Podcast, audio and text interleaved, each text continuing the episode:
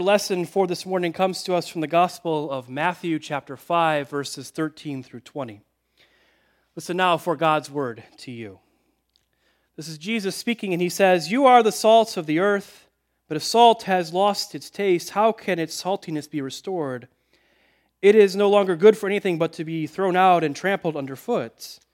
You are the light of the world. A city built on a hill cannot be hid. No one, after lighting a lamp, puts it under the bushel basket, but on the lampstand, and it gives light to all in the house. In the same way, let your light shine before others, so that they may see your good works and give glory to your Father in heaven.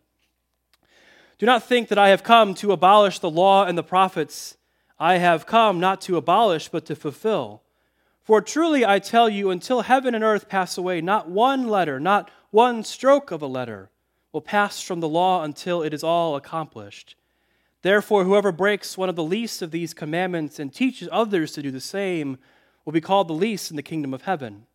But whoever does them and teaches them will be called great in the kingdom of heaven. For I tell you, unless your righteousness exceeds that of the scribes and Pharisees, you will never enter the kingdom of heaven. This is the word of God for you, the people of God. Thanks be to God. So, when I was accepted to Princeton Theological Seminary, my wife Heather and I made a deal. And the deal was that because we were moving halfway across the country, 800 miles away from any family that we had, so that I could pursue my dreams and go to my dream school, that Heather should be allowed to go to Broadway as often and as much as she wanted. Deal, I said. But looking back on it, I'm not sure how much of a compromise it actually was because, as it turns out, I enjoyed going to Broadway just as much as, as Heather did. I, I loved getting on the train and riding up to New York City, about an hour from Princeton, New Jersey. We'd get off the train, go to one of those pizza by the slice places, and grab a slice and walk like real New Yorkers. We felt really cool. And, and then we'd go to the, to the musical and we would enjoy that. And, and so it was something that I enjoyed.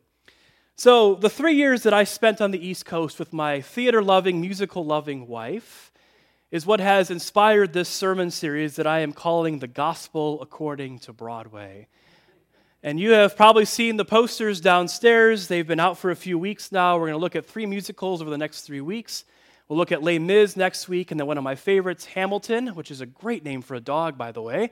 Um, for those of you who don't know, that's the name of my dog, named after the musical. Um, but this morning we are looking at, can you guess, Fiddler on the Roof? One of my favorites, one I know that a lot of you have mentioned, is one that you enjoy. I saw a lot of head nodding and feet tamping while that was being played. I love anything that gets Presbyterians moving just a little bit. Um, I've been listening to the soundtrack all week, and so now we're ready. We're, we're ready to go here. So the musical begins with Tevye, the main character, and a poor milkman entering the stage. And he begins his monologue by saying, a fiddler on the roof. Sounds crazy, no? But here in our little village of Anatevka, you might say that every one of us is a fiddler on the roof, trying to scratch out a pleasant, simple tune without breaking his neck. It isn't easy. You may ask, why do we stay up there if it's so dangerous? Well, we stay in Anatevka because it's our home. And how do we keep our balance? That I can tell you in one word tradition. And then cue the orchestra, right? Tradition. This is a small little town in Imperial Russia in 1905, and, and he conti- a little small Jewish settlement, Anatevka, and it continues, Tevye continues by saying, In Anatevka, we have traditions for everything how to eat, how to sleep, how to work, how to wear clothes. For instance, we always keep our heads covered and wear a little prayer shawl. This shows our constant devotion to God. You may ask, How did this tradition get started? I'll tell you. I don't know. But it's tradition. And because of our traditions, everyone knows who he is and what God expects of him. Tradition is what keeps this little Jewish community in Imperial Russia balanced in the world, but all around them, the world is changing and transforming. There are new philosophical and political movements that are emerging. There's rumors of an edict coming from the Tsar, uh, an anti Semitic edict that would remove the Jews of Anatevka from their hometown. So their lives are very much like a fiddler on the roof, always sort of precarious, always trying to keep their balance lest they fall off and break their neck. And no other tradition is more important throughout the musical than that tradition of the matchmaker, the one who arranges marriages. We cannot trust young people to do this decision on their own, they say at the beginning of the musical. So they have the matchmaker, and some of you are singing that song still in your head Matchmaker, ma- matchmaker, make me a match, find me a find, catch me a catch. Bob, you have some competition for that song, right? Not really. Um, and this is a big contentious point for Tevye because he has five daughters, all of marriageable age.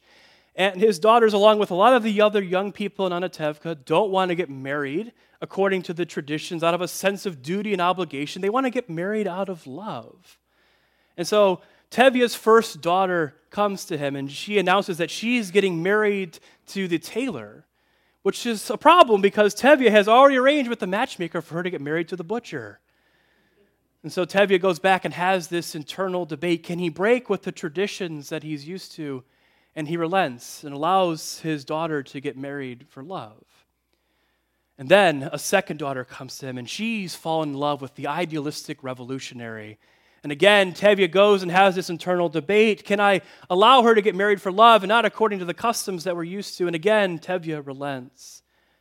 But then a third daughter comes to Tevye and says, that she's fallen in love with a Gentile.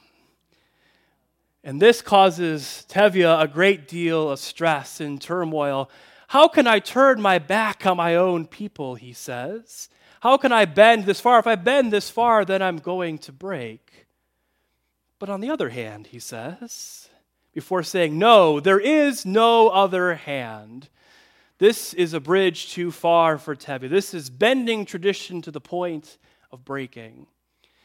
Tradition, this is the question throughout the musical Fiddler on the Roof. Tradition, it's what keeps them balanced in a world that is constantly changing and moving and shifting all around them, holding on to their sense of identity. Now, let me say before we continue what I mean when I'm talking about tradition. First, I'm not talking about traditional. I'm not talking about that sort of style we kind of have debated about over the last several decades. This debate between traditional style or contemporary or some mix of the two. Uh, this often becomes a debate about what sort of music are we using during worship. But really, it's a lot bigger than that, right? It's just it's about style just in general. Does the pastor and the choir wear robes? And you know how I feel about wearing a robe, and the choir is grateful for that. Um, but that's not what we're talking about when we talk about tradition this morning. I, let me say I've been blessed by both traditional, contemporary, some mixture of both sorts of wor- type of worship. That's not really the question at the heart of this musical. Nor am I talking about traditions, lowercase t with an S at the end, pluralized. Every church has traditions. Every family has traditions. We go to this place or that place on Thanksgiving or Christmas. Every church has traditions. It's the things that people say to the pastor, the new pastor, when he shows up. Well, this is the way we've always done it. No, one, none of you here would say that, right? Traditions are those things like the mission fair or the fact that we do Rise Against Hunger on the Sunday before Thanksgiving. These are traditions, and traditions are these localized expressions, and they're sort of always under evaluation for vital, viability and vitality? Does it offer life to the community?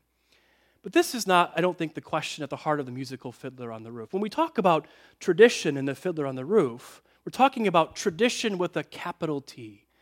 This thing that is a sense of identity, holding on to a sense of identity in a world that is constantly shifting and changing.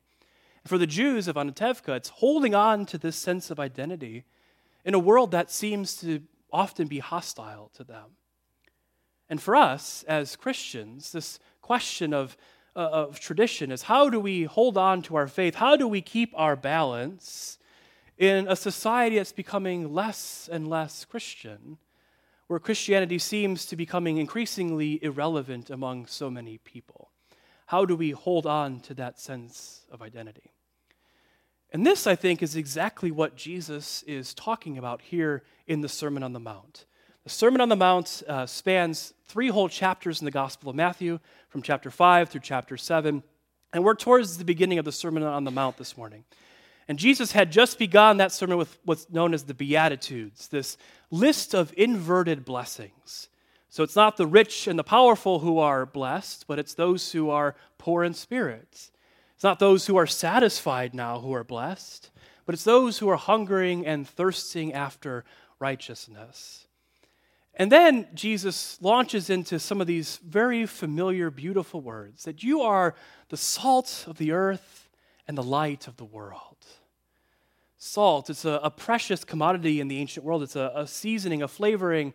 Although for us modern folks, if anyone just puts salt on their food, it makes it a little bit bland, right? People get roasted all the time on social media for only putting salt and pepper on their food. Like there are more seasonings behind, besides that. And so one scholar says to sort of get at what Jesus is saying here, it's better to think of it like Jesus saying, You are the red hot pepper of life.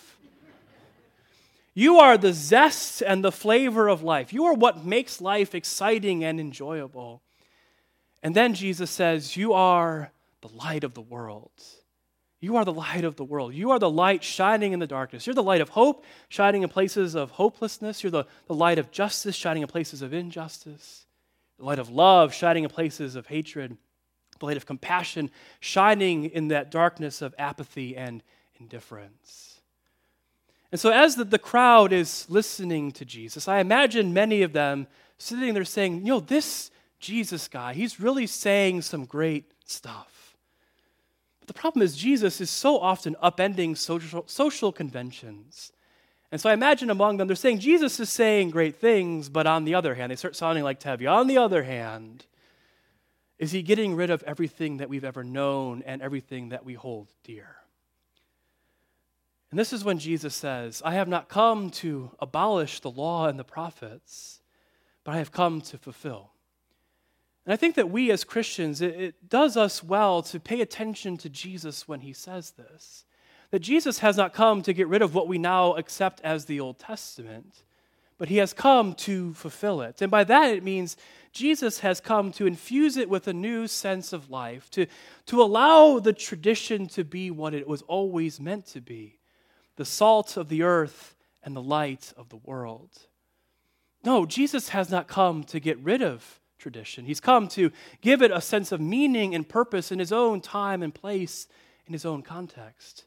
No, Jesus has not come to get rid of that tradition, that tradition that says that the people of God are meant to live in a distinctive way. No, Jesus has not come to get rid of the law and the prophets, that great charge that I give to you every single week, that you are to love God with every fiber and ounce of your being and to love your neighbor as yourself. No, Jesus hasn't come to get rid of the tradition that says that we are to care for the widow and the orphan, to let justice and righteousness roll down like an ever living stream. Jesus hasn't gotten rid of the tradition that says that we are to love God, to seek justice, seek kindness, and to walk humbly with our God. Jesus has not come to get rid of any of that. He has come to infuse it with a sense of himself so that it speaks to his own time and place, so that the tradition might be the salt of the earth and the light of the world. And here's the thing Jesus interpreting it and saying that he has come to fulfill the law and the prophets does not mean that our job is done. Every generation of Christians has this responsibility to interpret tradition, not to solidify and calcify it and etch it into stone, but we're always in this process of discerning what does it mean for this tradition to be living in our own time and place, in our own context. The 1996 movie Mr. Holland's Opus features a high school music teacher who is in love with classical music. He loves Bach and Mozart and Beethoven, and uh, for him, music is about heart and feeling and what it does to people. It's not about the notes on a page. And he desperately wants to share this love of classical music with his students. And so he gets up and he talks about Bach and Mozart, and he looks out at the, the room full of high school students and sees just blank, bored to tears faces. That's when Mr. Holland decides to try something different. He goes over to the piano and he starts playing one of the hit pop songs of the day, and, and suddenly everyone is thrust out of their bored stupor, and feet start tapping and heads start nodding along to the beat. And Mr. Holland says, You know what that is? It's Beethoven. What this hit pop song has done is taken one of Beethoven's tunes, his melodies, and put electric guitar to it. And and added lyrics to it, talking about something that every teenager cares about falling in love. And so suddenly, it's not just Beethoven anymore. It's this song that speaks to the reality of the, of the world in which these high school students are living. This, I think, is what it means to be a person of faith. It's learning how to sing an ancient song with a new tune, singing that ancient song in ways that other people can understand and hear. And I think that is one of the most important things for us to realize in the here and now because, like I said, Christianity is becoming increasingly, increasingly irrelevant for people's lives. And so, how are we singing that ancient song with a new tune in ways that others can hear and understand? Because the truth is, I think our faith speaks to those deepest needs and longings of others. People long to know that they are loved unconditionally and accepted. People long for a better world all around us. They long for justice and righteousness. They, they long to know that they have a place to belong. And our tradition speaks to all of that. But in order for others to hear it, it takes us singing that ancient song, playing that ancient song with a new tune. That every time we show God's unconditional love, we are playing that ancient song with a new tune.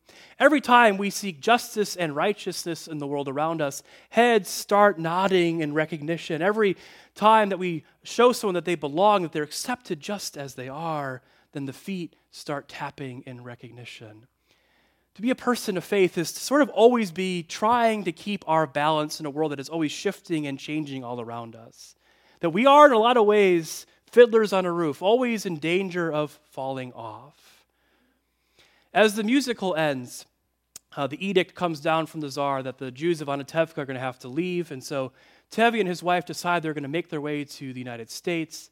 And as Tevye makes his way off stage, he looks back, and there's the fiddler standing in the center, and Tevye bids him to come and follow the fiddler, the one who plays this ancient song of tradition, following them into this new context, this new time and place. That's what tradition is all about. It's about infusing it, fulfilling it with new life and possibilities in the here and now, so that we can be always who Jesus calls us to be the salt of the earth and the light of the world. Thanks be to God. Amen.